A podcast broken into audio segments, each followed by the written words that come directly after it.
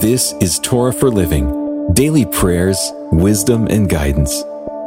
A reading of the daily devotional book written by Mark Lanier. We're sharing scripture and insights from the first five books of the Old Testament, the Torah. And today we're reading in Deuteronomy chapter 30, verses 11 through 13. For this commandment that I commanded you today is not too hard for you, neither is it far off. It is not in heaven that you should say, Who will ascend to heaven for us and bring it to us, that we may hear it and do it? Neither is it beyond the sea that you should say, Who will go over the sea for us and bring it to us, that we may hear it and do it? But the word is very near you. It is in your mouth and in your heart, so that you can do it. God does not play hide and seek. His will is not hard to find.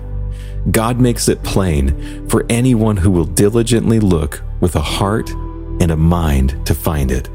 Today's passage speaks to the nearness of God and His Word. God's commands are not hard to find. They don't require some great feat to come find them and retrieve them.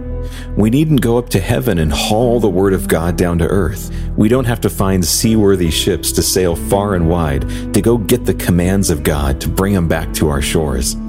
God wants to be found. He wants His instructions to be found. God wants a relationship with each one of us, and He's granted us ready access to Him through His teachings. All of that is incumbent upon us to seek what God has made readily available. We are to hear and read the Word of God.